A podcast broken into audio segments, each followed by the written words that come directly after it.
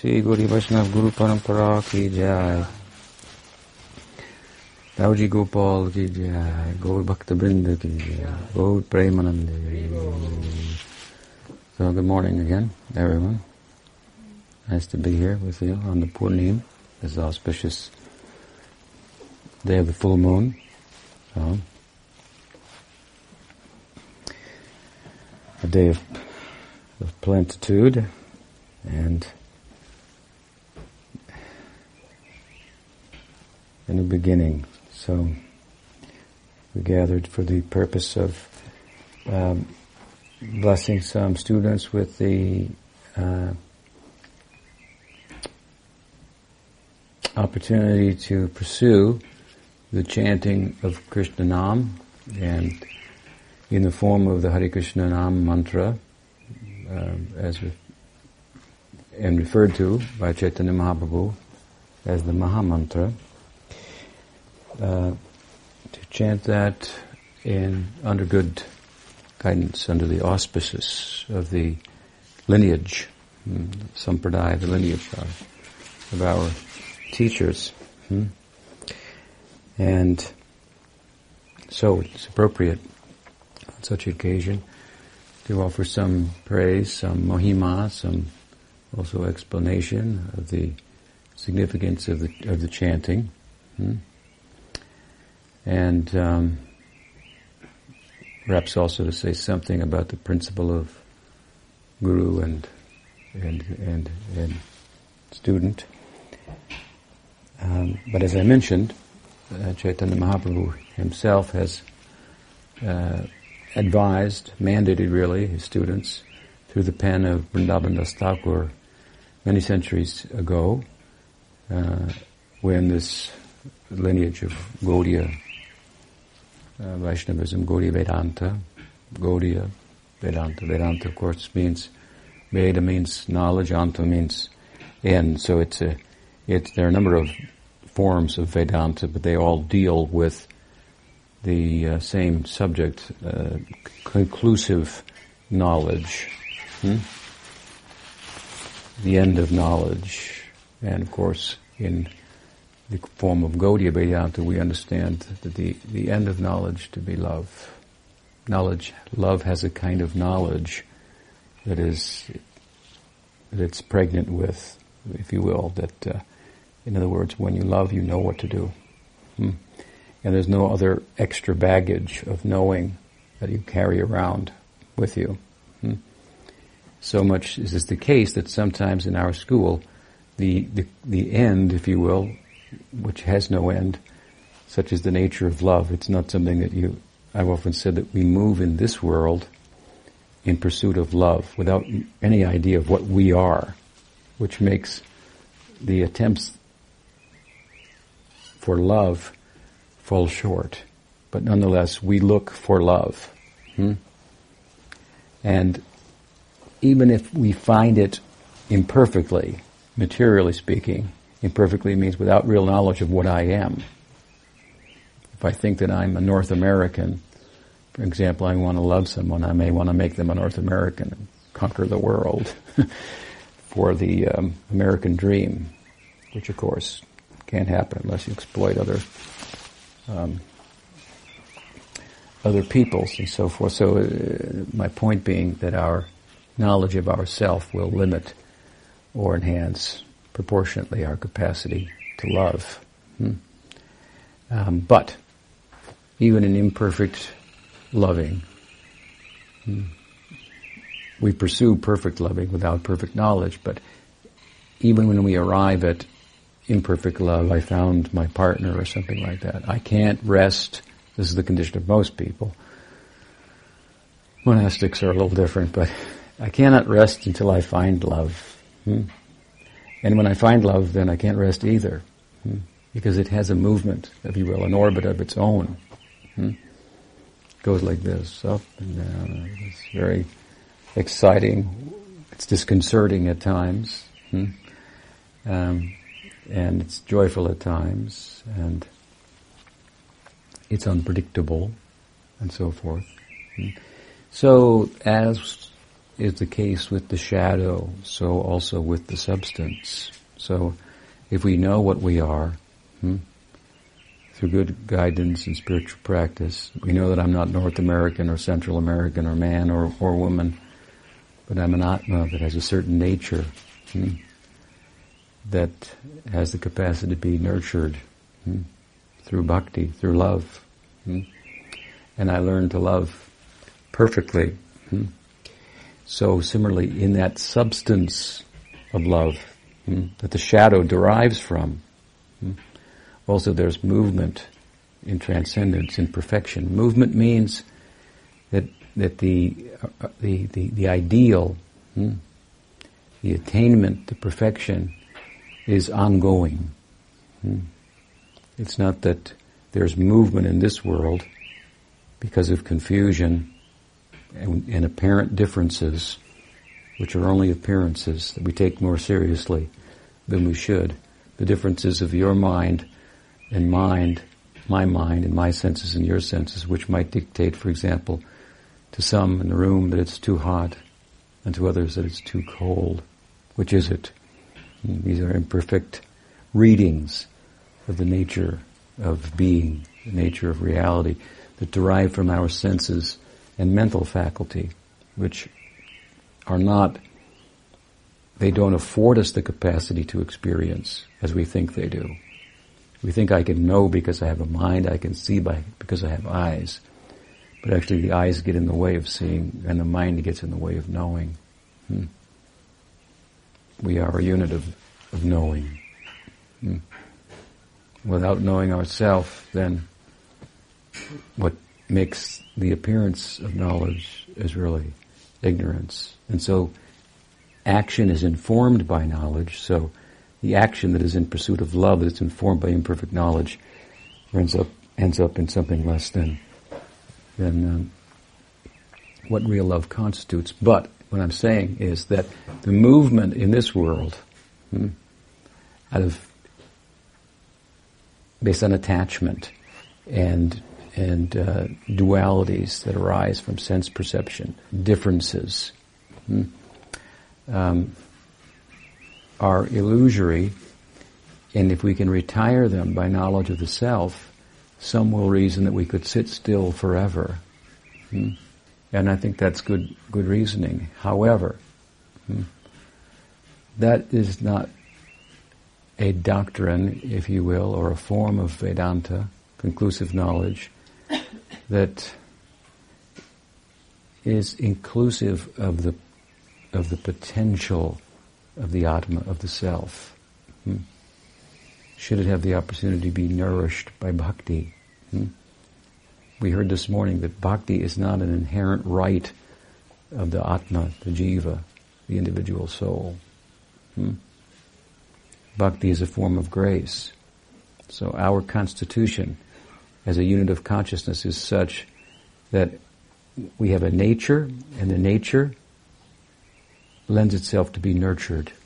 Hmm. So our ultimate reality is one of nature and nurture. And bhakti is the nurturing element hmm, that allows the Atma to be, so to speak, all that it can be, without which, without the grace of bhakti, it cannot be. Hmm. In other words, if we remove the false conceptions of biological and psychological life, hmm, hmm, and we find the consciousness that lies beneath, that we all are at the ground of being, so to speak, hmm, then the movements of the world will appear to be as ignorant as they are, as lifeless as they are. There's movement. It's not a good example, but some people eat chickens, and when they cut the head off, the chicken still moves around. Hmm? But where is it going? Hmm? So, from the vantage point of wisdom and experience of the self, the movements of this world, prakriti kriyamanani karmani sarvasha, says in the Gita. Hmm? It's all just a function of the of, of, of material nature, form of the brain and neurons firing and so forth and, and so on or in terms of movements of gravity and strong, weak nuclear forces and so forth. Hmm? But feeling, meaning, value, hmm? this derives from the self, from consciousness. And when consciousness is absorbed in matter, then there's a struggle for existence, the Darwinian kind of struggle for existence. Because we're chasing after ourselves meaningful, enduring life in relation to things that don't endure. So it's a struggle. Hmm? So to end the struggle, you have peace. Shanti, shanti, shanti. Peace. You could sit forever. Hmm? And know that I exist.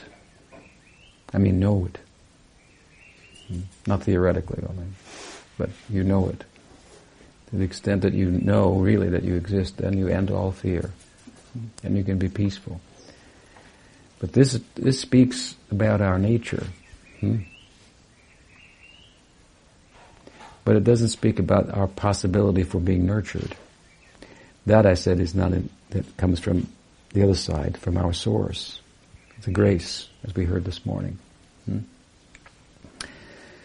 And so while some schools of Vedanta end there, to use a numerical example, in this world we move in negative numbers. That'll be the karmic involvement. We take from the environment and so we owe. Hmm? And so there's a saying, I owe, I owe, so off to work I go. Hmm? Work is reactionary. I've taken from the environment because I've identified with a biological and psychological complex that if I don't do something for it, if I don't take from the environment to, sus- to attempt to sustain it, it won't be sustained. And I think it to be me, so I'm working hard. This is the struggle for existence. But every thing that I take from the environment, I owe. So I'm bound then to the natural environment. And my transnatural nature will be not be known by that. Hmm? I'll be in negative numbers. I'm constantly moving in debt. Even when it looks like I've acquired, hmm? the bottom line, the fine print says, you owe. Like if you borrow money from the bank, then you think you have so many colones. Just see. I borrowed so many, but then you read the fine print and you owe many, many colones more. Hmm? So this is the way of material existence. Hmm? So if we go from negative numbers to zero, that zero has some positive connotation in relation to negative numbers. Do you follow? Hmm? So this is as much as, for example, the wise Buddha spoke. The world is about suffering. What drives the suffering is desire. That's very easy to experience. As soon as you have a desire, you've got a problem. You've got to labor. Hmm? You've got to, to plan, make, think about it. So, no desire, no suffering. Hmm? That makes zero seem positive in relation to negative numbers. But the question in our tradition, of course, is, are there any positive numbers? Is there anything beyond zero? If zero is peace, and negative numbers are the struggle for existence, and to come to zero with, em- with no desire is to become peaceful. Hmm. Where is the love? Hmm. Peace is not love. It goes along with love. Hmm? Peace is kind of a shadow of love. Okay, I agree not to fight you. Hmm? That's included in love, but it's not the whole, the full face of love. Hmm? Not taking doesn't constitute giving, but it's included within giving. Hmm? So, this is why I say, in our form of Vedanta, Gaudiya Vedanta. Hmm? The Veda means knowledge, Anta means end. The end, or the culmination of knowledge, is something that that that, that has no culmination. Hmm? It is it is not still, but moving. Hmm? It is that kind of movement that having arrived at love, hmm, we enter the orbit of love itself, wise love, hmm, transcendental love and such is the, the Leela of Krishna. Hmm? Always moving, always nuanced, always full. Radha's prem, her love for Krishna is full and always expanding. This doesn't fit between the ears, but neither does love, which they said in common English parlance, knows no reason. Hmm? It doesn't mean that it's unreasonable, but there's a place where reason leaves off. That's very, we should be thankful for that. Hmm? To reason it out is, is, is, we can reason to the point that we understand the limits of reason. And we see reason then as an, as an assistant of faith. That's when it becomes beautiful. But when it becomes the God itself, hmm, this will take the life out of everything. Reason will take the life out of everything. Hmm? So, our form of Vedanta hmm, is the doctrine of love. We say that the end of knowledge is love. We call it prem. It's wise love, of course. It has all the wisdom of the Buddha in it, hmm, all the peace, but it has movement, has positive numbers up to one, two, three, four, five, six, seven, hundred and eight. Just keep going, something like that. Hmm. So in this school, we are always students forever. Hmm? If I look to you, I see students. If I look to the other side, I see myself as a student. And in love, there's always something to learn. Hmm? If you come to peace, you've learned what is ignorance, what is the nature of the movement of the world. I cease from moving in relation to things that don't endure when I'm in pursuit of enduring happiness. Because that doesn't make any sense. If I want enduring happiness, enduring existence, then I cannot get it by pursuing, by attachment to things that themselves don't endure. Hmm? It's only, it was a song when I was a kid, only castles burning. I always took it like that. Hmm? In other words, uh, was the name of the song, was a line from it. Hmm? However big your arrangement is materially, Hmm? It will burn like a sandcastle. Hmm? This is the life of material acquisition. So, this is knowledge. Hmm? That attachment to things that are transient, the transformations of nature that are endless, that, that are in, in a particular state for a moment only, I attach myself to them as if they will endure, and they don't endure. I'm setting myself up for disappointment in terms of my pursuit of enduring happiness, of security, of sat, of a meaningful and enduring existence, of knowing. I thought I knew something, but then everything changed. Hmm. I thought I loved, and uh, it turned into just the opposite. That happens, doesn't it? So, this is this is what we mean by knowledge. So knowledge brings peace in this sense, because now I stop moving in relation to to the to the uh, ephemeral, hmm? to the world that's here today and gone tomorrow. It's all moving, and I'm just sitting peacefully, peace. But we want peace and love, not just peace. Hmm? So another kind of movement. Hmm? It's true that if you're full, then why move? Desire implies some necessity, perceived necessity, some emptiness. Hmm? So some reason, if you're full, why move? That's true. Hmm? This is a doctrine of knowledge. Hmm? The love that's contained within it only amounts to the stopping from taking hmm? and exploiting. Hmm? but it's not the full face of love. Hmm? So while it's true that if, if you're full, why move? There's another kind of spiritual reasoning. If you're full, move. But not out of necessity that you, that something's lacking, but out of the fullness itself. Hmm? You understand? I'm so full that I'm celebrating the fullness. Hmm? I cannot sit. I have to dance about it and sing. Hmm? hmm?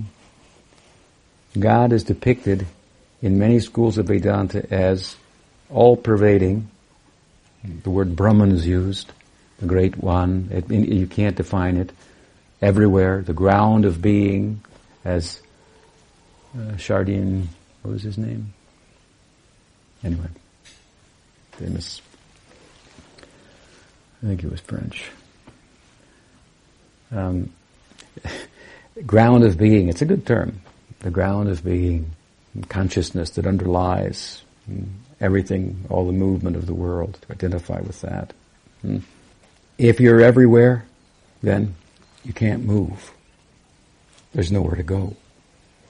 So in these schools of thought that I'm contrasting with ours, hmm, spiritual schools of thought, hmm, schools of mysticism that have value and hmm, meaning, but they're, that they're worth discussing the differences in nonetheless. Where God is Brahman, hmm, all qualities, forms, differences are thought to be just derived from attachments. Hmm. All movement. So this aspect of God is identified with. It's a real aspect. Everywhere. Therefore not moving. So if you identify with it, you become still. Hmm. And all the differences that were troubles because we tried to get together, but you were just a little different than me. and I was just a little different from you. And so we had always some conflict. Just to use a crude kind of example. All this ends. Hmm? Peace, peace, peace. As I say, shanti, shanti, shanti. Hmm? But in our school of thought, that Brahman that is everywhere and by reason cannot move is moving nonetheless. That's very peculiar. Hmm? That's worth taking note of. Hmm? What is that movement then? Hmm? How can one who's everywhere move? Hmm? Well, obviously it's a transrational type of movement. We speak of it as a movement in celebration of fullness. As I said, if you're so full, you're so happy, hmm? you don't move because you're unhappy and you need something, but because you're happy, you're moving. So celebratory type of movement. And Brahman is moving. This is what we call Krishna. Hmm? That is called Leela. That movement in Leela, in the divine play, looks similar to the movement in karma, but it's different. Hmm? Of course it would look similar. Movement is movement. Hmm? Of course it has to look similar. Hmm? If Brahman is to move, hmm, along with motion comes differentiation. Hmm? That means qualities also. Qualities comes form. Hmm? So here we have qualities, here we have form, here we have movement. So the movement and transcendence, it will be similar, but it will be grounded in differently, hmm? and therefore will be entirely different. It has no end, hmm? and it is it is it is not only more than the movement of this world, but it is more than the non-moving peace of samadhi and shanti. Very extraordinary idea. And all of this movement hmm, of Brahman that we call Leela is being fueled by bhakti. Hmm, by bhakti. Hmm. This is, means Bhagwan and bhakti. Hmm. The inter interrelation between the two. It's very simple to understand, just like love. Hmm.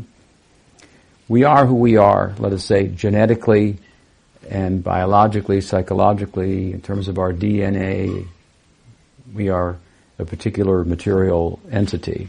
Hmm, let's say a young man. Okay? Let's say a young girl. Hmm? And so a young girl is who she is, psychologically and, as I say, materially, um, biologically. But let's say the young girl falls in love with a young young boy. Hmm? She becomes different without being a different person. She's the same, but she's different. How can you be the same and different at the same time? This example will help us to understand. Hmm? If she falls in love, we say, wow, she's different, but she's the same. Same name, same family, same DNA, same everything, but, but she, so there's a potential in everyone to fall in love. I'm just using a mundane example, to fall in love. Hmm? It requires some nourishment. Hmm? You can't do it to a stone. The stone can't fall in love. But we have a certain nature that if we're in, we have, if we were nurtured by a particular environment, hmm, there will be love. You understand? So, spiritually speaking, we are an Atma. Hmm? If we take off the ignorance of karma, hmm, we'll be still and peaceful. But if we get bhakti, hmm, if, we, if we get contact with this extraordinary idea of Brahman moving, hmm, how will we get bhakti? This, our lineage is, is that type of lineage through which bhakti is coming. This is a very extraordinary dispensation. So when that bhakti comes to you, then that atma that you are, that unit of consciousness can be nurtured in a particular way. You can fall in love, it means, with Krishna. Hmm? And then the, the self can be all that it can be because it is something that has a nature which includes a potential hmm, to be nurtured. So I'm saying we're not a static entity. Hmm? hmm? Therefore, again, our end includes movement. Hmm? And love is a movement. Hmm? And love, arguably, and I'm arguing like that now, is the end of knowledge. As I said, love has a kind of knowledge within it that is just essential knowledge. A kind of knowing what to do hmm? without thinking about it. That's why our end is sometimes called Gyan Shunya. Hmm? It almost looks as if knowledge is absent. We don't care about anything else that might be important. Even knowledge of the Atma becomes unimportant when bhakti becomes um, fully um, takes over our life. Hmm? If your car is stuck because the battery is dead, hmm, then it might help if some strong men push it. But when it starts, right? that pushing is not very meaningful at all. It's gone, right? Hmm? So in the beginning, a little knowledge like this may be useful for bhakti. But when, if we, if we, if we have good guidance, we take to bhakti and bhakti proper, so to speak. Now you're bhakti in a kind of apprenticeship. We call it bhakti in practice. It's kind of a funny idea because bhakti means love. It comes from the verbal root bhaj, which means to give, to take, which is about loving, sharing. Hmm? How do you practice love? If somebody says, I fell in love, and you say, what's it like? How will you explain that to somebody? It's impossible. You can understand, I mean, just materially speaking, it's impossible. Hmm? How you practice it? How you teach it? It's peculiar. Hmm? Still, we're teaching it and we're practicing it. But what does it, what does it mean? Well, a lot of the teaching is what it's not. Hmm? Because it can be misconstrued to be something other than what it is. Hmm? And so, and as I say, some knowledge of what you are that may be useful. Hmm? How we practice it? Well, we find others who have it in our estimation, and we imitate them. We kind of do the things that they do. Hmm?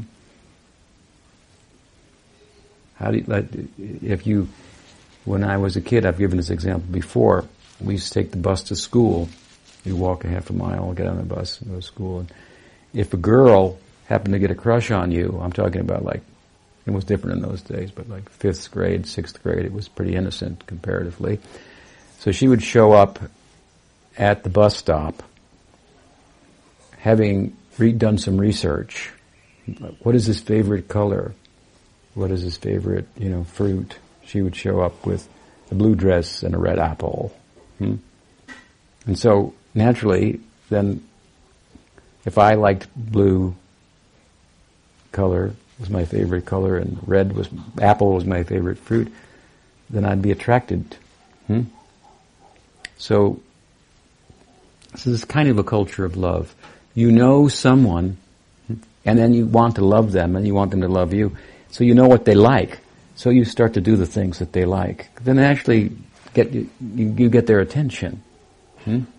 This is sadhana bhakti, bhakti in practice. Hmm? So we see, oh, they are great devotees. They do these things, and they seem to really have a lot of feeling for that. Hmm? And so I'm attracted to them. I feel my prospect lies in their company, in their association. I must have a contact with them.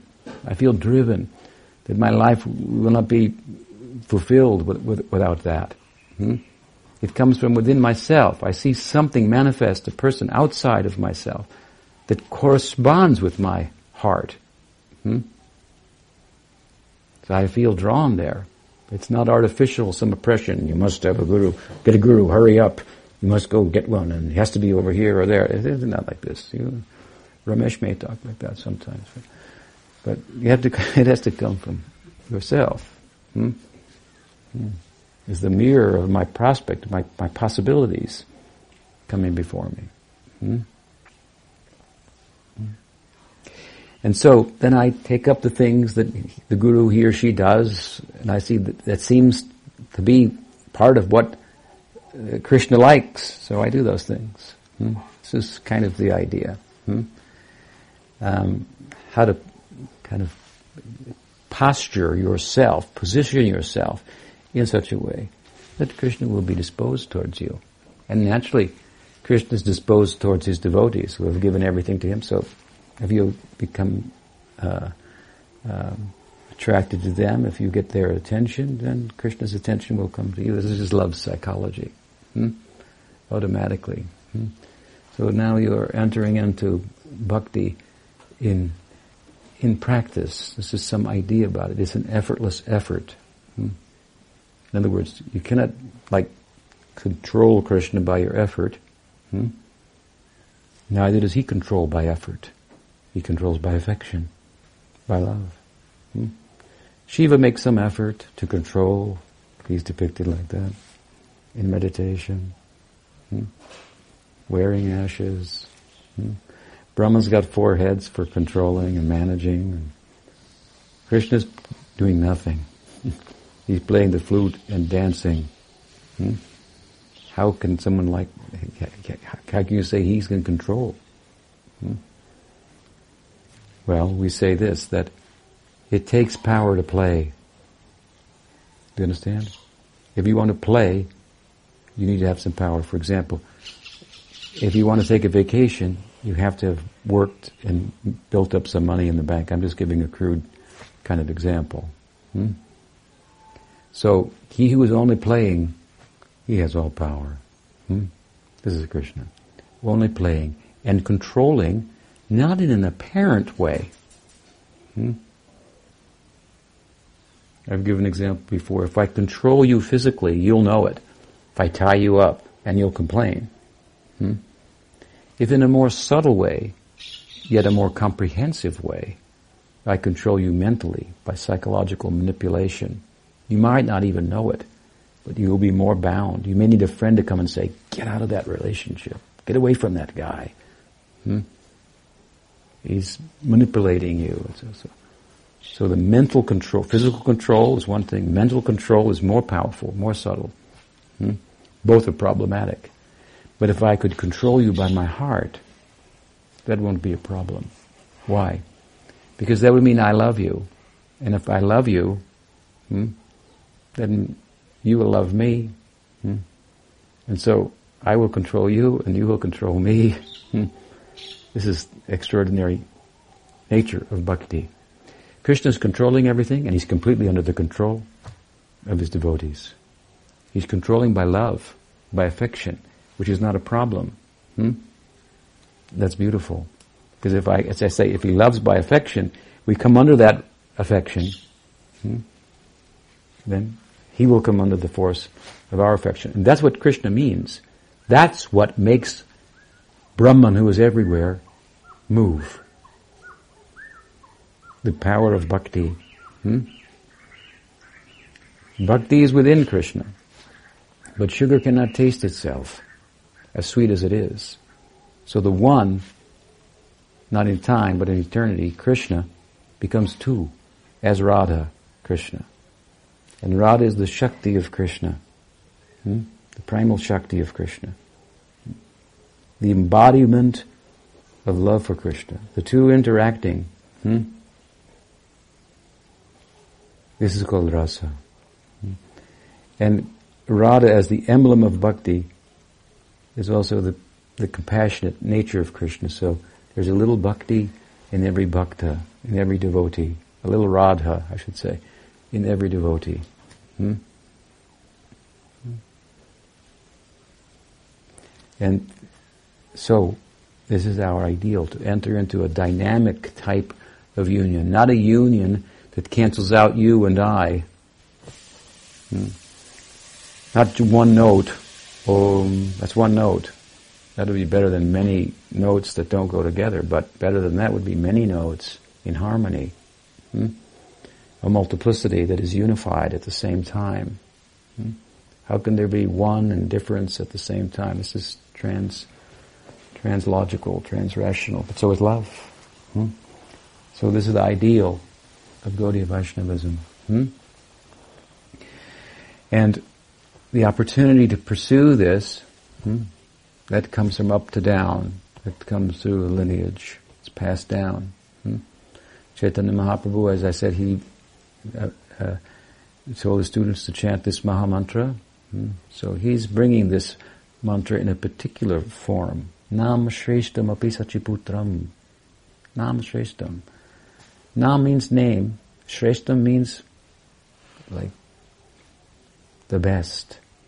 Nam Shrestha means the, the, fullest idea of the, of the name. What behind the mantra, the Nam mantra of Krishna. Hare Krishna, Hare Krishna, Krishna Krishna, Hare Hare, Hare Ram, Hare Ram, Ram Ram, Hare Hare. What is the conception behind it? With different conceptions, people will chant like, hey, there's Harry Krishna. you know, what is his conception behind that? Hey, Harry, where's Krishna? You know, people would say things like that sometimes to us when we were young. We would chant on, chant on the street. They would make fun and so forth. So they're chanting, but what is their conception behind that? Hmm? Hmm.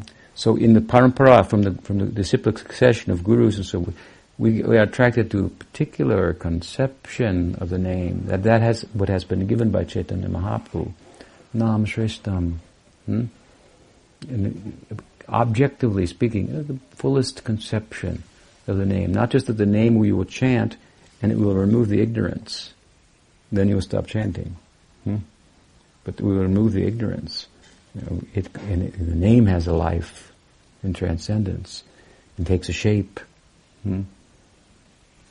And dances in, in Leela and, and, and so forth. Hmm?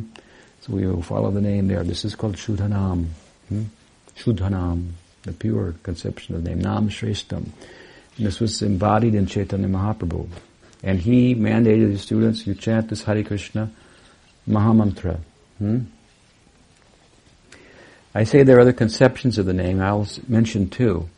One is Nam Aparad, one is Nam Abhas. Nam Aparad means you don't know the meaning of the name, the significance of the name, so you chant, but your idea about it makes less of the name than what it is. Hmm? And so you cannot get the full conception, uh, full impact, hmm, import of the name. From that kind of chanting, you can get material things. Hmm? You can go to heaven for a long time before you come back down to earth. Hmm? It's called Nam Aparad. Hmm? Because it's really based on some kind of, I'm going to say, ignorance or misunderstanding of, of the name and its efficacy. It's called nam which means uh, it's kind of an offense to the to the full idea of the name. Hmm? The name is non-different than Krishna. Krishna in sound, the name and the named, they're one, except that the name is more generous, comes to us, introduces us to the named. Hmm.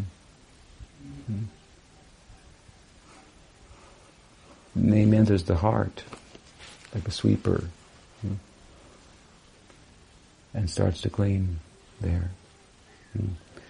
But we want the highest conception of the name, so we should avoid the nam aparad. The way to avoid the nam aparad, hmm? Mahaprabhu taught, Nam nama kari bahuda nija shakti tatrarpita niyamita smaranena kala. He says it's very generous to name. You could chant any time, any place, anywhere, even while sleeping, and you'll get benefit. You cannot do meditation while you're sleeping.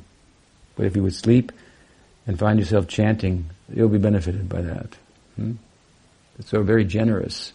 How the way is very user friendly.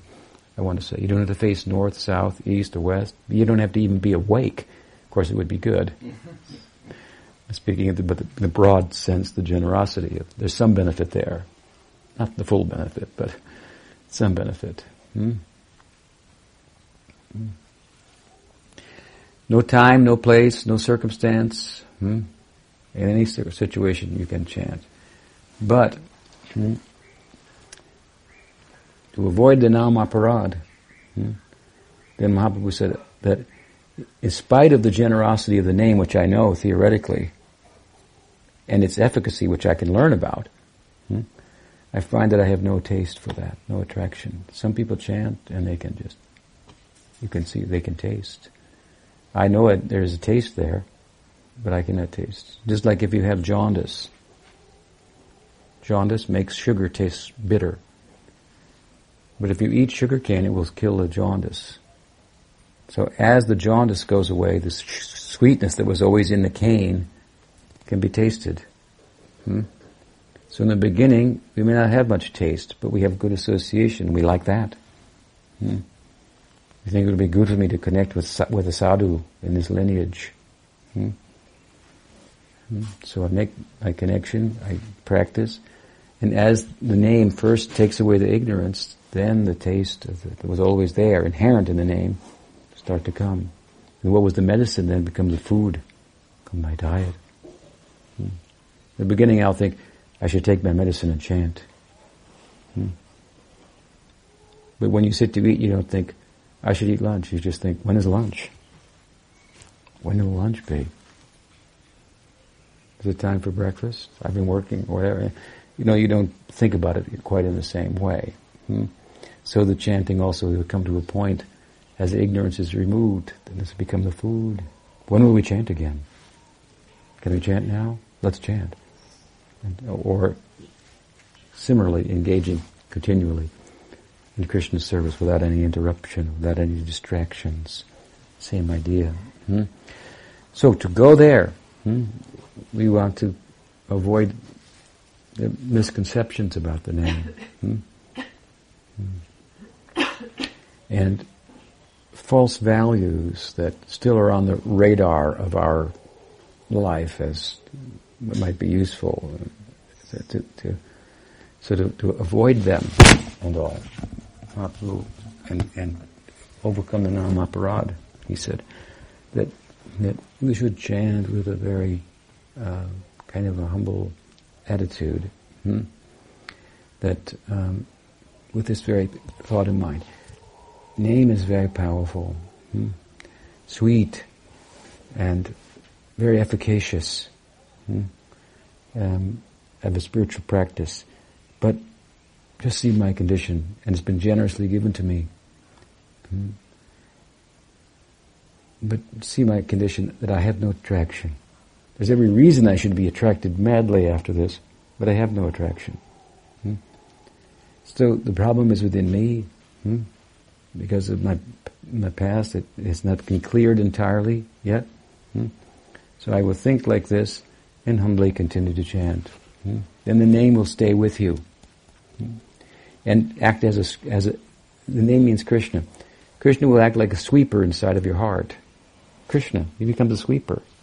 Sweeper means, in India they have a class of people called sweepers. Hmm. They just go and sweep the streets. Hmm. It's not like the most glorious job, you know. What do you do for a living? I'm a sweeper. I mean, we all will think differently. It's, it's good. it's all good. But in a class type society, hmm, it's a sweeper. Krishna becomes a sweeper hmm, in the heart. It's very extraordinary. This is Krishna. You become a sweeper in your heart in the form of the name. That should embarrass us. Do you understand? Oh my God. God has picked up a broom Hmm. You would expect that God will be sitting on the, on the throne or whatever. You know, everybody will be offering things to Him and, and coming before Him clean and so. And he becomes the sweeper. This is very extraordinary. In, in the form of the name, Krishna is very affectionate. He goes into the heart. He sets up a shop. What is he selling? Brooms. Brooms? There are so many multi-corporations in our hearts. Hmm? They've set up shop. Hmm? So many with big neon lights and signs. Get me, have me, hmm? be me, hmm? have this, get that. You could be this. Hmm? And somebody just set up a shop for, what's your shop? I'm selling brooms. Brooms. Very humbly, in other words, he goes there. He has a magic broom. He's sweeping. And what he does, he sweeps the name. You chant. The name sweeps. And when he sweeps the heart, the cheta, the chitta, the consciousness, hmm, it's like underneath the coal is the diamond. Hmm? Something like that, right? So he sweeps in just a little glimmer of what you are. And you think, oh my God, what am I? All these corporations immediately close down. They have no value whatsoever.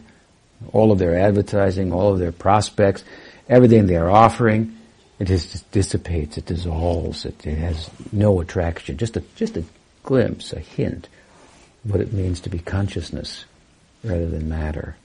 Hmm? Just a little sweeping. You see that, he's, let me have that broom. I'll take a broom.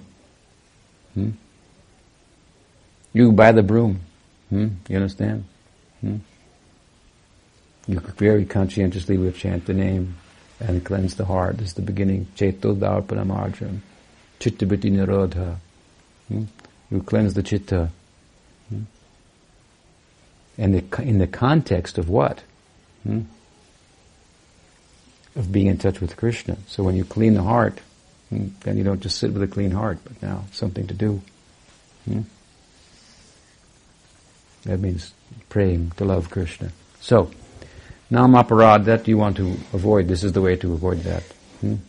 With some kind of thinking that name is very generous. And still I have no, tr- no attraction. Just see my position. Hmm? Problem is with me. Let me continue to chant earn it with earnestness. Hmm? And then namabhas. Abhas means like a shadow like a semblance of the full name, only a shadow. So that has a great power. The shadow can give mukti, can take you from negative numbers to zero. Hmm? Just the shadow. But this is not our ideal. Hmm? So we're not interested in, in getting stuck at zero. Hmm? So therefore we want to cultivate the pure name. So the way to do that is to get what we call sambandha, sambandha. This kind of, I'm giving this kind of theoretical knowledge hmm, of how things fit together, so to speak. It's, uh, it's relational knowledge. We have a nature that, that provides us the opportunity to be in a relationship with God. So knowledge about that, all these kind of things as I'm speaking, and keep in good company. Like you listen to my lectures, all the lectures, there's so many of them, they're free. Keep listening to them. You've been listening, right? Yes. Every day? Every day. Listen. This will be, and listen to the sound of my voice. It will help you. Hmm? And let it, don't in this ear out there. No, let go in and you hear one point. That makes sense. Then you let that go in your heart. Hmm? You can't let, that makes sense. And then get busy with something, well, it wasn't that important. Rationalize it away. Don't do that, no. You get into some epiphany, At that point, yes, that's true. Then you make it part of your life. That's how you build a spiritual life. Hmm? Is our foundation stones. That point, yes, I agree with that. That makes sense.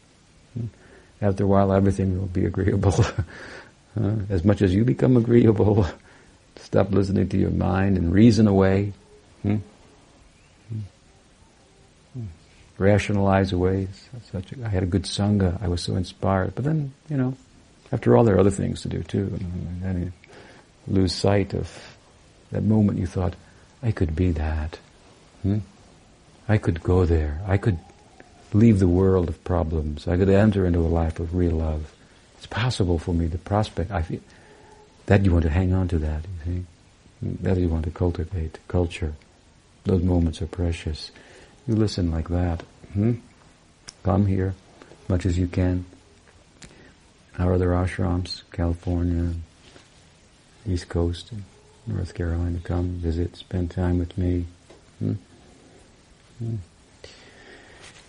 So, in this way, we are cultivating the pure name of Krishna. I spoke a little bit, as I say, the efficacy of the of the name and our ideal, and so forth. I want to speak a little bit about the guru and the disciple. There's a beautiful verse, and I'll be very brief with this. We talked for some time.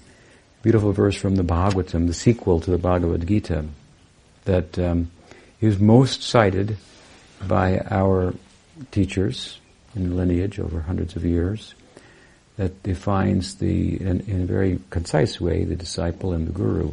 Hmm?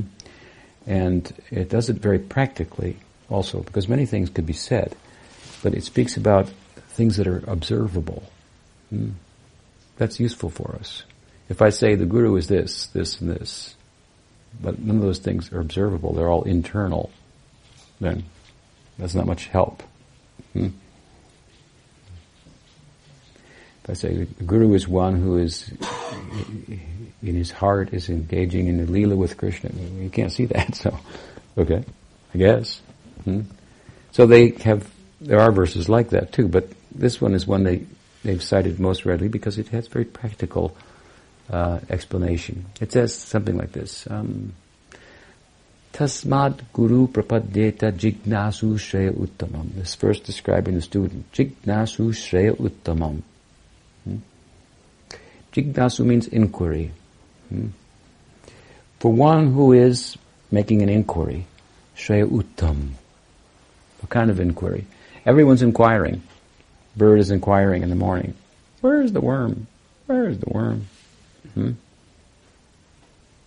When Sukadeva Goswami and Bhagavat began to speak to the Raj, to the emperor, hmm, this is the central story of the Srimad Bhagavatam. The emperor speaks, uh, uh, retires on the bank of the Ganges. He knows he's going to die. The boy, Sukadev, naked, unaware of whether he was wearing clothes or not, completely detached, appeared on the scene and spoke about the love life of Krishna. Hmm?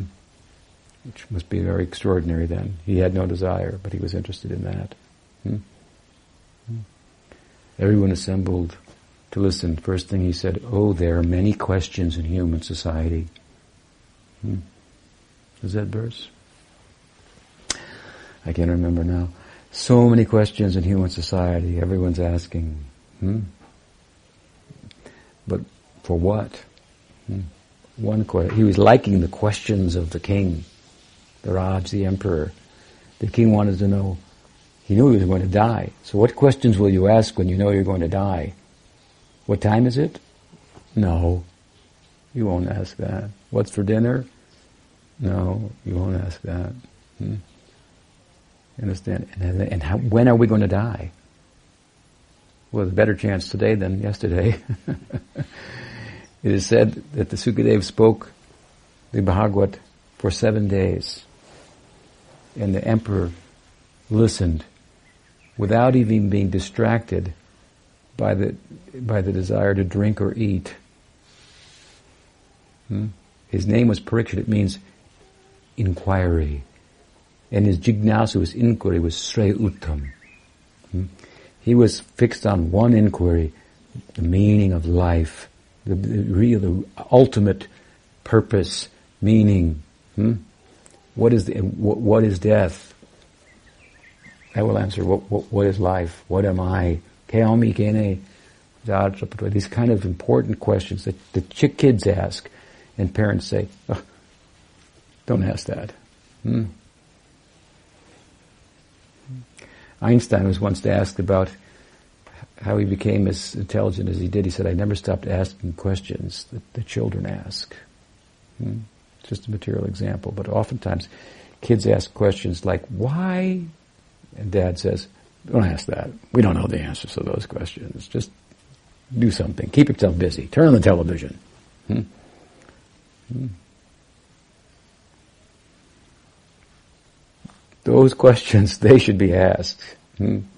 You understand? They should, life is for that. You're born asking those questions. You're born asking why. Hmm? oh, we'll tell you when you grow up, or Who knows? We don't know. Don't ask it. Turn on the TV. Play with this. Get distracted. Do something else. You understand? No, we don't do that. Human life, we are born asking why. Because why? Why do we do that? Because consciousness is coming to the fore in a human dress in a way that it doesn't in the animal forms of life or the plant forms of life. And it's inquiring about itself, and it is a unit of value. This is matter. It has no feeling. No, it has value if I give it value. What is this? I call it a temple. Well, now it's a temple. Because I call it a temple. We call it a temple. Hmm? We give it meaning. It's wood and stone. Hmm? We call it something else. Oh, that's what it is. Otherwise, what is it? Hmm? Even wood, even stone. These are ideas. You understand? All coming from the subjective. Hmm? The value-laden aspect of life. Consciousness. This is where all value lies. All meaning. All purpose. Hmm? And in human life, we, we, we were born asking why. Why am I? Hmm? Where did I come from? Oh, we found you in a chimney. You know, whatever. Put them there. So these, I'm just giving a simple example. These, human life is for this, for asking these questions. This is how to become an adult. Hmm? To continue to ask the questions. Do you find someone who can answer? The king was asking like this, and Sukadev, he could answer. Hmm? King said, what is the meaning of, what should I do at the time of death? What is the most important thing? Hmm? And as I say, the, the, the Raj, the, the, the sage, Sukadev spoke for seven days because the king was cursed to die in seven days. It means, metaphorically, that we all only have seven days to live. You can count them with me. Sunday, Monday, Tuesday, Wednesday, Thursday, Friday, Saturday. One of these days you will die. Hmm? Right? There's no eighth day there. Hmm? And everyone, every Sunday, every Monday, every Tuesday, the chances are better. It means your life as you know it will die. The biological life, the psychological life, this is all this here today will be gone tomorrow. Hmm? Life should be lived for inquiring about these things. Everything else is just a distraction. The king had this kind of inquiry. And so, to answer the inquiry, the ardent necessity, hmm, where will we get the guru? From our own inner necessity. Hmm? If our questions are, are like the bird for worms, we'll get worms. Hmm? If your question is where to eat, how to sleep, how to protect myself, hmm? how to find a partner to mate with, then nature will answer those questions.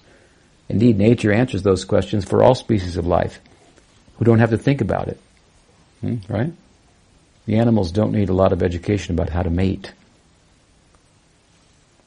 how to eat, how to sleep. Nature is answering those questions. We're confused about those questions. If we write books and make movies about how to mate, how to eat, hmm? the reason that we're confused about them is because we are not asking the question that we should be asking, that human life is, is meant for. Why am I? Hmm? What is what is death? Hmm? I cannot be content with yes, I may have a hundred years to do what? What, what then? Hmm? hmm? If you, if you if you ask only these questions, then nature won't answer them because they are questions that consciousness asks. It's not our psychological or biological self that's asking. Consciousness itself is asking through the medium of the mind, through the medium of whatever speech and so forth. But the consciousness is asking the question, why? Hmm? Why am I? What is the meaning? Why, why is there anything? Hmm? These kind of questions. Consciousness has to answer that. It has to come from the subjective world. That's what we call revelation. Hmm? So when we're pressed with these kind of questions, this means jignasu shreya uttam. This is the position of the disciple. He or she is pressed with this, I have to know the answers to these questions. Everything else is it's not important. It's like music in the background. Hmm? We've got it backwards. Hmm? What is Muzak, should be Muzak at best, is the, is the main theme. Hmm? There may be a question about every now and then a little philosophical, why am I spiritual? Or maybe I'll go to the, practice a little yoga or something. Meanwhile, I'm looking for somebody, a partner or whatever. So many things I'm concerned about that pertain only to my, this particular configuration of matter that will be gone in no time. But it's a hundred years in terms of forever. I mean, it gets pretty small. hmm. This is how the Bhagavat depicts the disciple. Jignasu Shay Uttamam. Someone who's interested in this. You see, that person will get a guru. You want the best guru? Hmm? Whatever that means. It's all relative to your inquiry. If you really want to really make a solution, hmm, then you'll be facilitated from the consciousness world. So for the king, who really wanted to know, I mean he was a king. Hmm? He was an emperor. And he put on a simple cloth and went to sit at the bank of the Ganges for seven days and nights to ask this question. You can imagine if President Barack Obama said, suddenly nothing is more meaningful to me than who I am. I'm going to the bank of the Mississippi to sit down and contemplate why am I? Would like be, wow, what's that all about? What about Israel and uh, Pakistan? What is it? it uh, who do they fight with over there? Hmm? Palestine. Or what about, you know, immigration or all these big issues, Mr. President? Sorry, let the world burn down. Hmm? I have to know the answer to this question. Hmm? They would make the news, right? They'd probably impeach him, but, but, but if such a leader would say, this is what's really important, the world would be led in a direction hmm, that it should go in. Obviously, peace can come from that. You understand? Peace is such a hard thing to accomplish. If this is your preoccupation, peace is just, you don't even have to think about it anymore. Hmm? Right? So this is what happened. This is the history. And the Raj went to the bank of the Ganges. And then what happened? this Sukadev, 16 year old boy, naked, came, disappeared on the scene. And everyone could understand, oh, he knows the answer. He knows the answer to how to solve the death problem. Why? Because death is not a problem for him. Why? Because he has no attachments. How do we know that? Oh, he's naked. Hmm? Not just naked, but he was naked, and he means he was naked for a reason. He was internally absorbed. Hmm? in the living, that which lives, hmm, is not biological. It's another thing altogether. He was Atmaram, hmm, self-satisfied, self-centered. He was oblivious to whether he was even wearing clothes. So learned people could understand, oh, he solved the death problem because death is a problem if for those who are attached to things that they cannot keep. Then it becomes a problem if you're attention. It means you know. Nature is just changing, hmm, reconfiguring itself. That's what it's doing all the time. We call one reconfiguration death and make a big thing out of it. Hmm? And I, it's like changing the light bulb. If I unscrew the light bulb, will electricity go away? No. I am like the electricity. Hmm? This is like the light bulb. It can be unscrewed. Hmm? It will be, but electricity will go on. So, ardent inquiry, sincere inquiry, sincere seeking, not for a partial solution, hmm, but a comprehensive solution. Hmm. Not to solve the problems of the world, but to end the world of problems. Hmm to come to the conclusion the world is the problem. Hmm? It's a conception.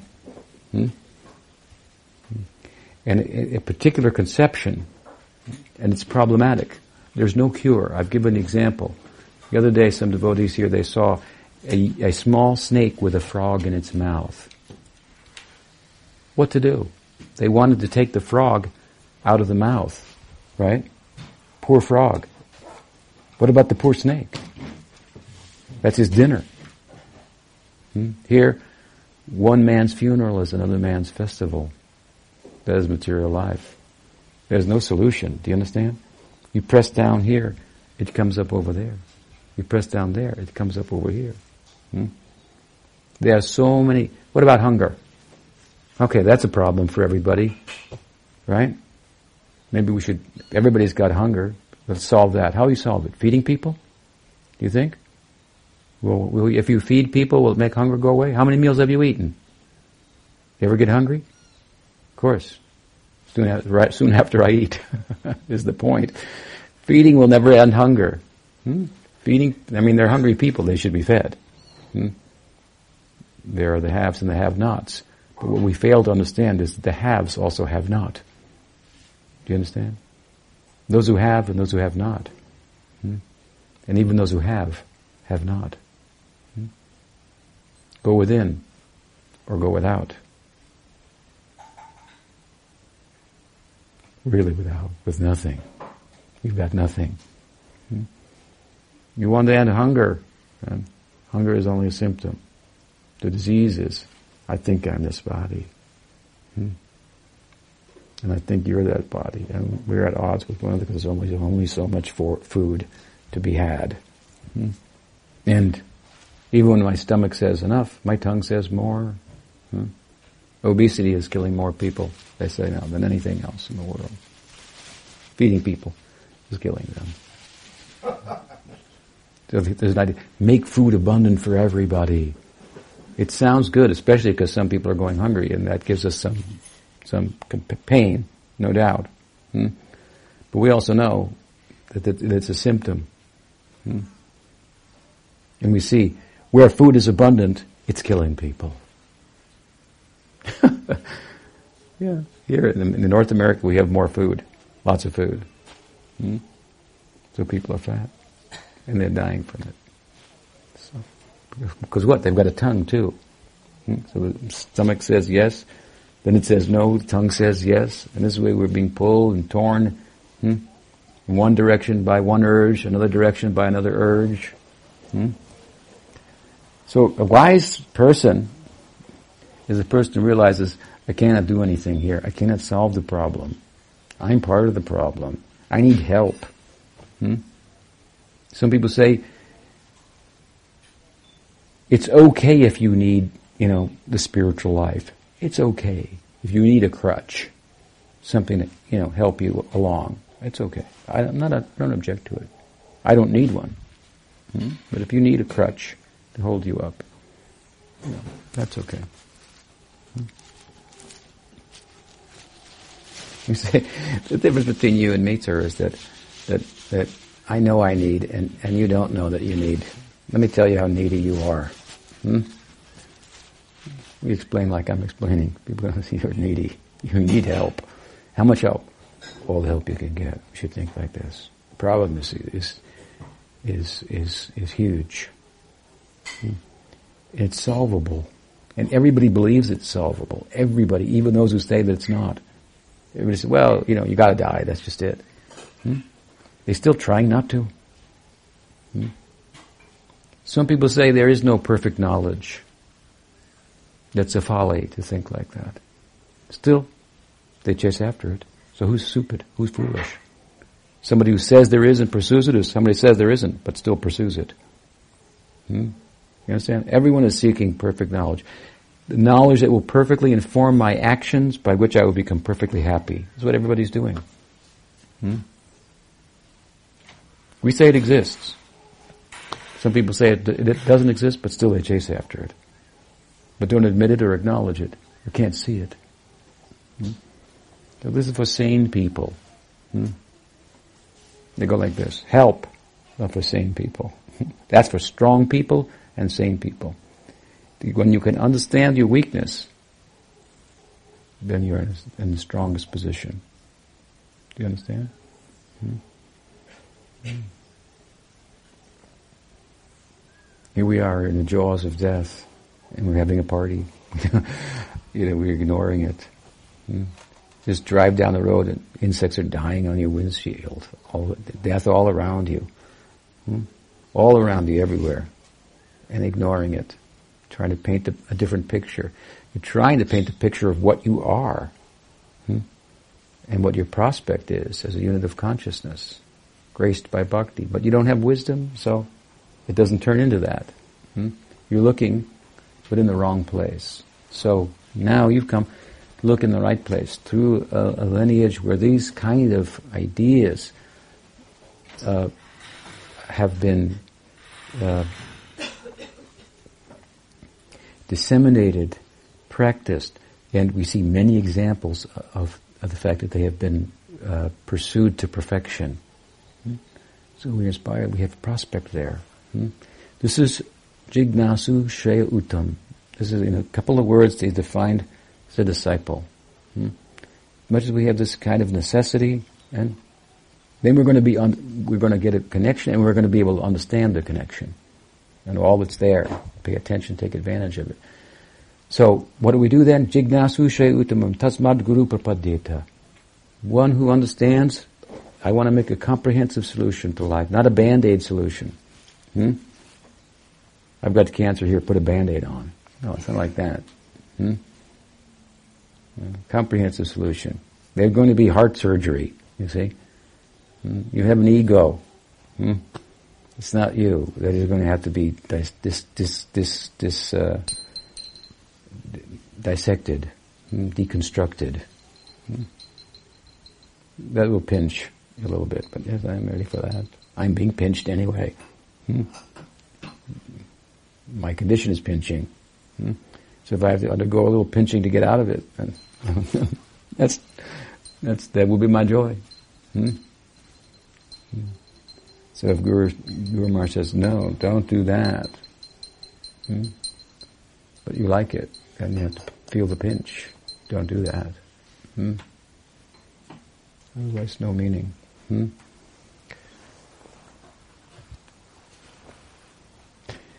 So one who has this kind of inquiring spirit, Bhagavat says, that person Guru Prapadyeta. Hmm? Tasmad Guru Prapadyeta. Jignasu Shayutam. They are a qualified person to take shelter of the Guru. Guru means heavy. One of the meanings. Means heavy with, with wisdom. Not blowing in the whirl of thoughts hmm? generated by the, by the mind. Can ground us in our spiritual practice. Tasmad Guru Prapadyeta Jignasu Shayutamam. Hmm? the next he says, um, Shabde pare chanishnatam brahmani upasamashrayam. Now the qualities of the Guru are described. And I say they're very practical. Hmm? Observable. It said, Shabde pare chanishnatam. Shabde pare. Shabde means the sound. It means the revelation, like Upanishad, this re- real sound, current. Hmm? It's been recorded in text and so forth. Comes down, passed down through lineage. It's not just a book knowledge. Shabde pare janishnatam.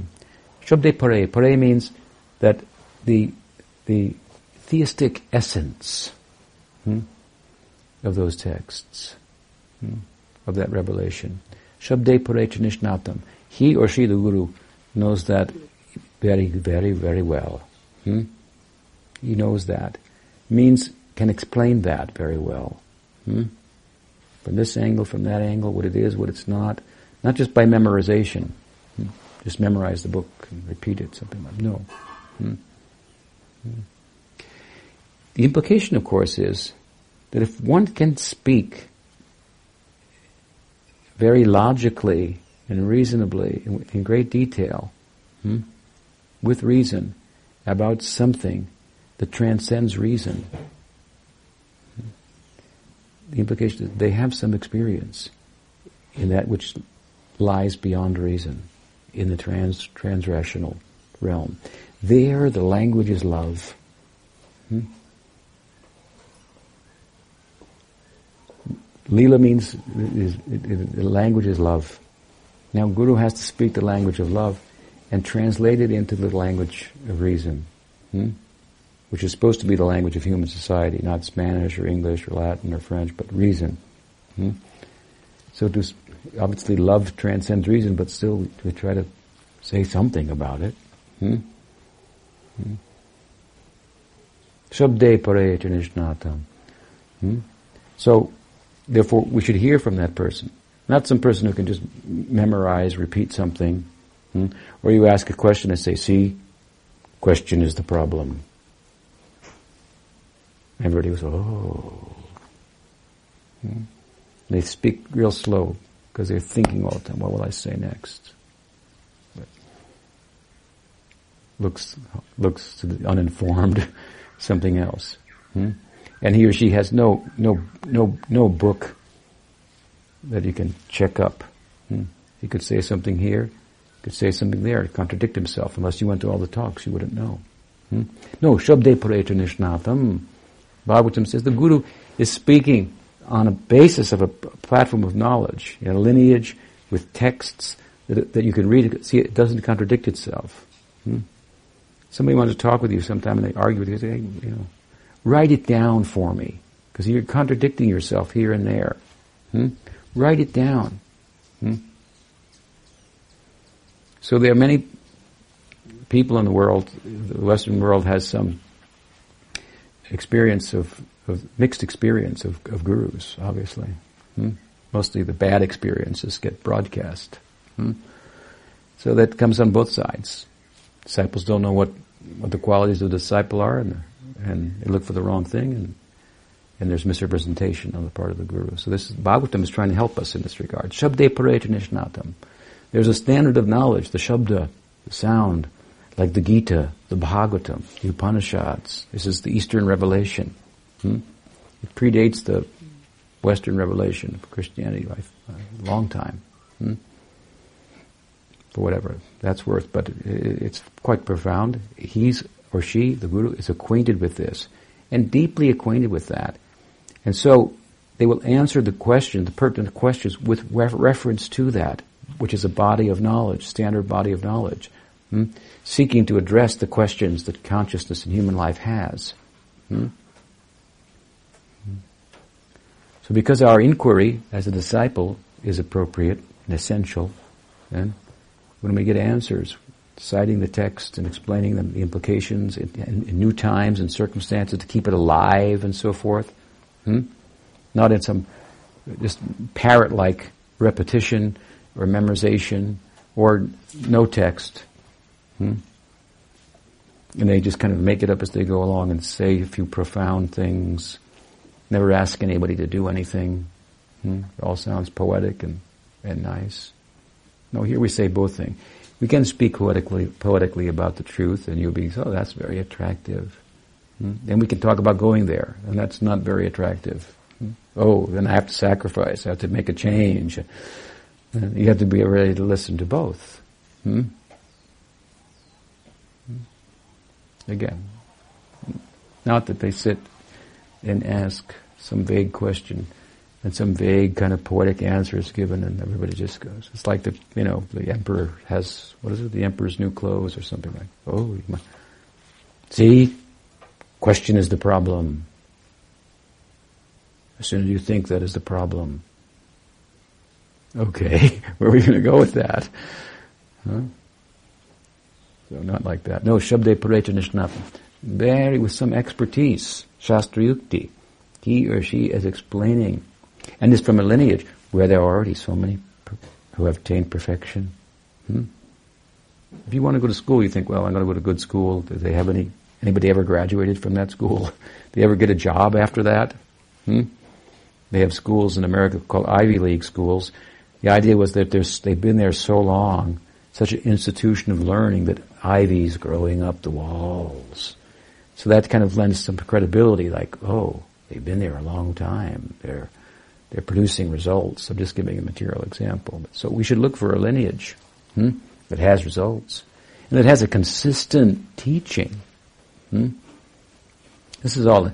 So Shabde Pare Nishnatam. And Pare means, from the theistic side, he or she, the Guru, understands Bhakti and Bhagwan, the moving Brahman, Leela, all these things.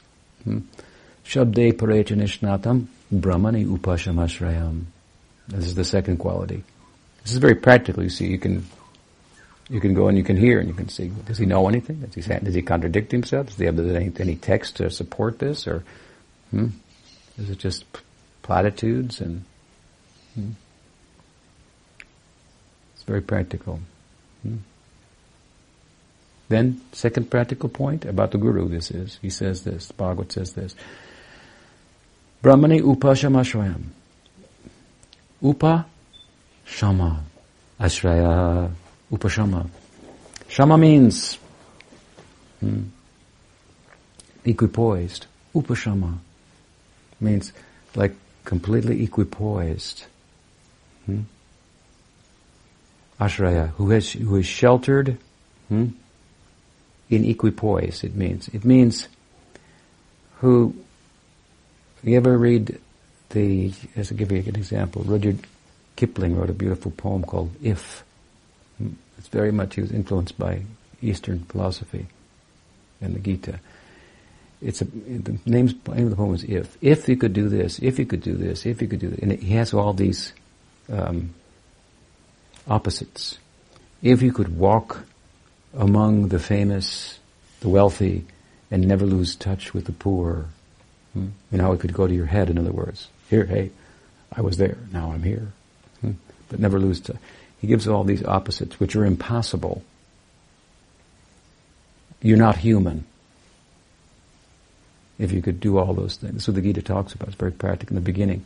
You understand? Hmm? All the dualities. Uh, very, who is above, means who, upasama means who is above greed, lust, avarice, anger. People want to know what is enlightenment. Uh, this big question mark with a aura around it. Bhagavatam tries to make it very practical for us. I mean, no lust. that would be good, yeah. No greed. Mm. Mm. Not controlled by, by, by anger, mm. envy, jealousy. Upashama, it means. Hmm? Hmm? Amidst happiness, distress, good, bad, equal. Hmm? It means also a person who has no bias. No bias. Hmm? Equal to all. Hmm? It means he will re- relate to everybody equally. If you come to me and say, I want to know about this, oh, well, we can talk about that a little bit. If you come and say, I want to talk about bhakti, then we can talk about bhakti. Not that I'll necessarily talk about bhakti with everybody. I'll treat them equally, according to what they want. Hmm? This is a kind of dynamic, equal dealings. Hmm? If somebody's very interested in bhakti, then I'll spend more time with them. Hmm? Less interested, then I'll spend less time. Hmm? I treat them equally. Hmm?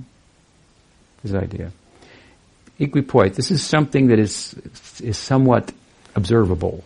Hmm? hmm? If the Guru speaks so many things, but then we find, oh, he's got all these bad habits. Huh? Bhagavatam says this is not what we're talking about. We talk about a Guru. Hmm? There's more to talk about too. But if you don't have these things in place, upashama, those things won't be there. That's for sure. Hmm? that's for sure. Hmm? And if these things are in place, in the context of bhakti, then there's good reason to believe other things are in place as well. What does it mean? He says, Brahmani, upa, Brahmani upashamashraya. Means, Brahmani means, means that person is standing on the ground of being. Hmm? They cannot be swayed here or there. Hmm? They cannot be purchased. I mean, just like a politician is supposed to be. Not purchased by any corporations. Hmm? He can't be compromised. Hmm? You can't, you can't say, well, Guru Maharaj, uh, I'd like to be your disciple and, um, I can't follow all the disciplines, but I do have a lot of money. I could build you a nice temple. Hmm? Something like that. Ooh. Guru is not a, a, way to make a living. That's not what it is. How to make sure you have rice in your old age. That's not what it is, what it's like. Not for that. Hmm? So Bhagavatam gives very practical advice here. There are many higher things. People talk about, oh, he's a rasika devotee. Yeah, that's all good. He knows rasa. But you can't see that. Hmm? But you should, there are observable things worth looking for. And if they're in, not in place, then you can look elsewhere. Hmm? If they're in place, and as I say, in the context of bhakti, they were arrived at, in other words, in the context of bhakti, then bhakti is doing two things at the same time. It's removing the negative, hmm? and it's giving standing in the positive. Hmm? So if you have arrived at removal of the negative, in the context of bhakti, then there's reason to believe that person is standing in the positive. As Mahaprabhu said, Nadanam na janam na sundarim kabitam ba jagadisha kamaye mama janmani janmanishpare bhavatat bhakti aitakitaye. Very nice statement. He says he's just finding the positive life of real taste when the medicine becomes like food, as I said earlier by saying, I don't want this, I don't want that, I don't, means, means all those desires will be gone. Hmm? That's the, that's what the medicine has done. Hmm? It's removed those things. So, this way I've said a few words about the disciple, a few words about the guru. Tasmad guru prapadyeta jignasu shay utamam. Hmm? Pareta nishnatam brahmane upashamashraya. Hmm? So, with that, you come to take guidance and for some reasons, it should be well thought out. You think you're going to get it from me. So I honor your request. My guru asked me to do this. Hmm? Prabhupada sent me to Pujapad Sridhar with the advice that my, after my passing, you can go to him for, for shiksha. So, going to him, I asked what service I can do. He said, Prabhupada has told you everything. Now you go and do something. Start a mission and teach, and I will be in the background to help. Hmm? He remained for a few years, maybe two, three years. So, at his request, suggestion, in order, I've been doing this for 30 years. Hmm? And so I'm happy to extend the relevant uh, paraphernalia and couched uh, within that the conception hmm, in the form of the my experience behind the mantra. Hmm? So I'll whisper that into your ear, the mantra, and it'll go like a, like like a, like a seed. Hmm? Then you continue the chanting, water the seed with hearing, lectures, serving devotees, and so on and so forth. Okay? So you want to come forward? There's five parts to this. Hmm? It's uh, yagya, tapa, yagya, tapa, nama. Hmm. What are the other two? yagya, nam and mantra. Hmm? Yagya, dan, Pundri. Yagya, Pundra, Tapa, Mantra, Nam. Hmm? Yagya means sacrifice. Hmm? So, because we we have a couple initiations, I'm giving the first one. This is a, like the blessing to chant the Hare Krishna Maha Mantra. So the yagya, hmm, the sacrifice, that is, it is to send kirtan. Is a sacrifice.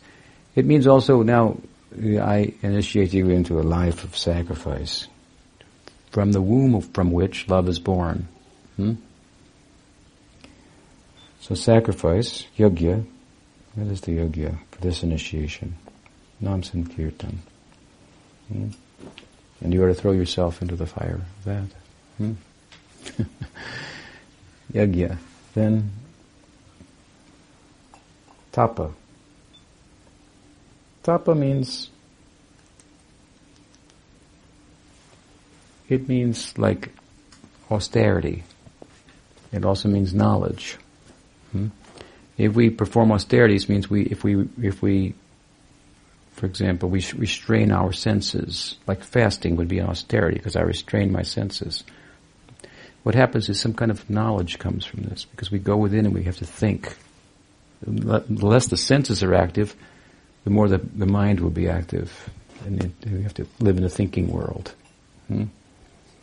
So, basically our austerity in bhakti is that we forego the things that are not favorable to bhakti. We accept the things that are favorable to bhakti.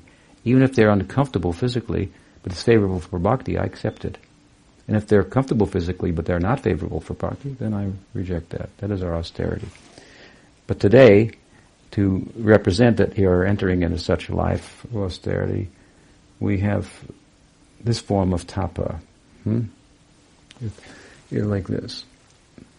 It's very gentle. Hmm?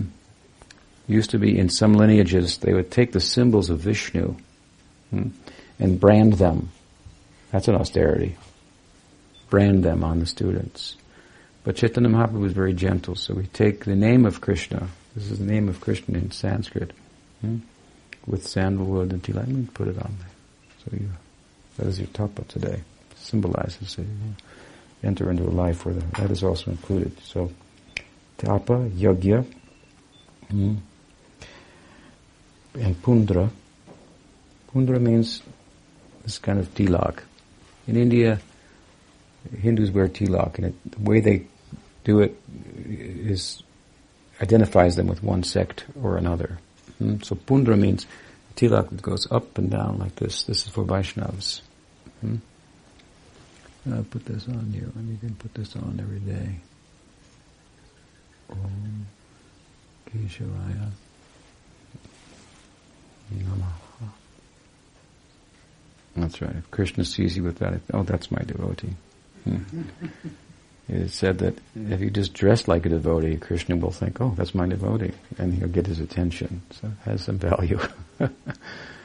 People say, you can dress anyway, it doesn't matter. That's true too, but hmm, traditionally Krishna's devotees have dressed in a particular way, so you dress like that, Krishna will think, maybe that's my devotee over there.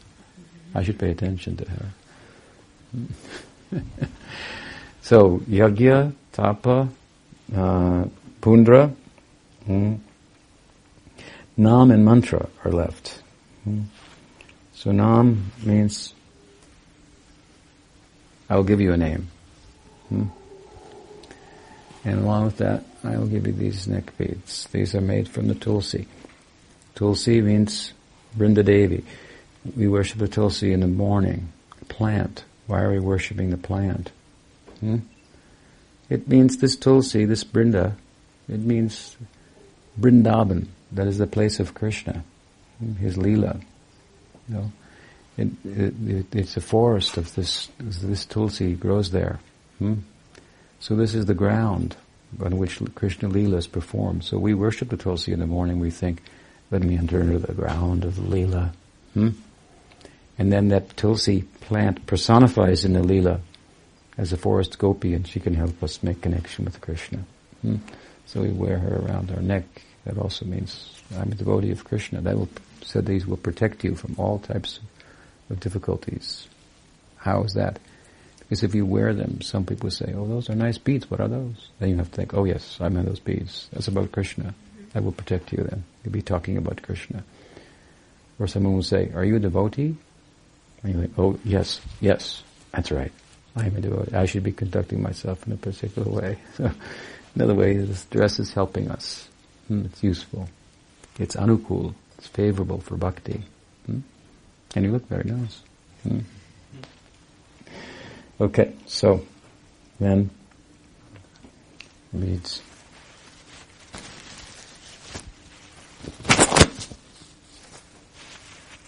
So.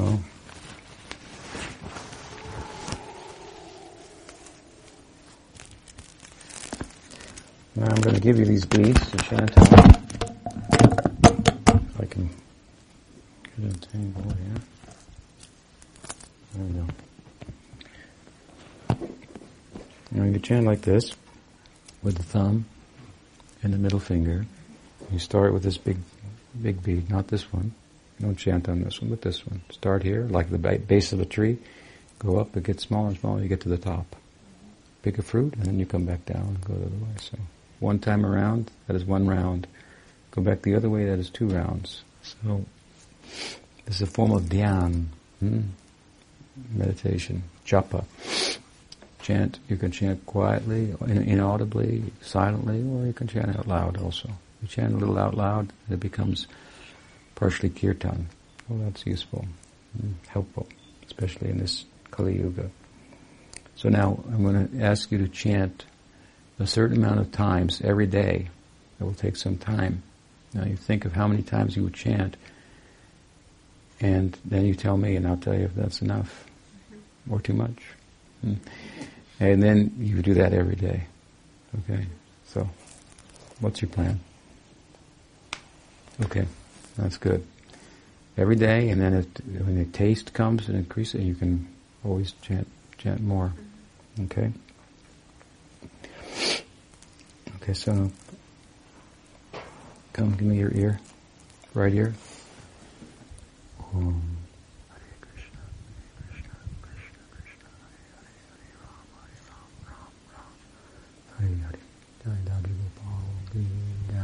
Okay, so your name is Achintya Shakti. That's Achintya Shakti. Okay, here's a bag for your beads too. And as I said, you know that if if you love someone, then the advantage is they will love you. So you gave me this, and I give it back to you. So. Okay, Achintya Shakti means Achintya. Achintya. Shakti. Shakti. Achintya Shakti means nice name. Achintya means like inconceivable. Shakti means like power. so Krishna has Achintya Shakti. That means by which things that are logically impossible, they become possible. So you can do the impossible hmm, by serving Achintya Shakti. You're the dasi, the servant of Krishna's Achintya Shakti. Hmm? Okay? Perfect. Hmm? Yes. Okay. Hare Krishna. Achintya Shakti. Yeah. Okay, come.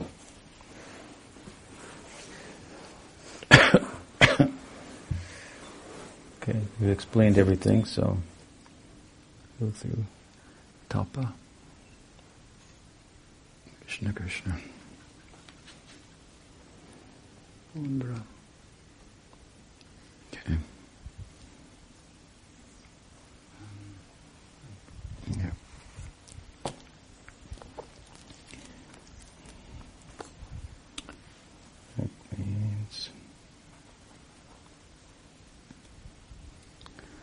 Okay.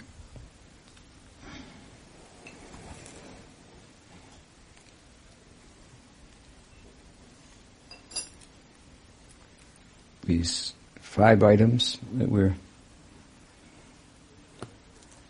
are part of this uh, coming from Bhakti Vinod Thakur. He's drawing from other scriptures, but he made some emphasis on this. These five items, part of this uh, this ritual. Hmm. I'm going to give you this too. This bag for the beads, right? This is for counting. Hmm. I didn't tell you this, but there are 20 beads on here, so you do like this. You separate four here and 16 here. Hmm. And you tie it onto your bead bag like this. So when, so sometimes if you chant 16, then this goes one, two, see that this is the big side, right? This is the small side, right? But actually, this is the big side, and this is the small side. Does that make sense? no. I'll explain it to you. When you chant 16, like this, 1, 2, 3, 4, 5, 6, 7, 8, 9, 10, 11, 12, 13, 14, 15, 16. Then you take one over here. See, this is the big side. Then you have to do 16 more, then 2 over here. Then 16 more, then 3 over here. Then 16 more. So this is the big side here. Mm-hmm. One of these equals 16. There are four of them. Hmm? That's 64. That's 100,000 names in a day. Hmm? This is the ideal Mahaprabhu would like to. My students will eventually, they will chant 100,000 names a day. It takes about eight hours, so you have to have a taste for that. Hmm? Okay? Now, there you go. You start with your number, but there's a goal is unlimited, but hundred thousand is a good interim goal. Okay, so come. Om Hare Krishna, Hare Krishna, Krishna Krishna, Hare Hare, Ram, Ram, Ram Ram, Hare Hare. Okay, your name is Anandanam, Anandanam Das. Hmm? Yeah. Hmm? Oh, number, yes. How many? Hmm?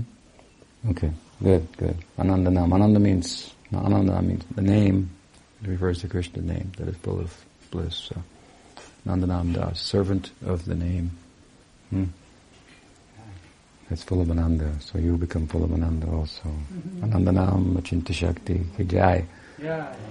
Okay, so all of you senior Vaishnavas and Vaishnavis, you please bless them. They may make progress and um, and keep coming to Madhuvan as much as possible. Right? You'll be here a few more days. What day are you going to leave? Saturday, Sunday? Sunday. Sunday. Okay. And then we'll see you again in San Jose, right? Yes, of course. Okay. Sri Harinam Prabhu ki jai. Sri Siddhavji Gopal ki jai.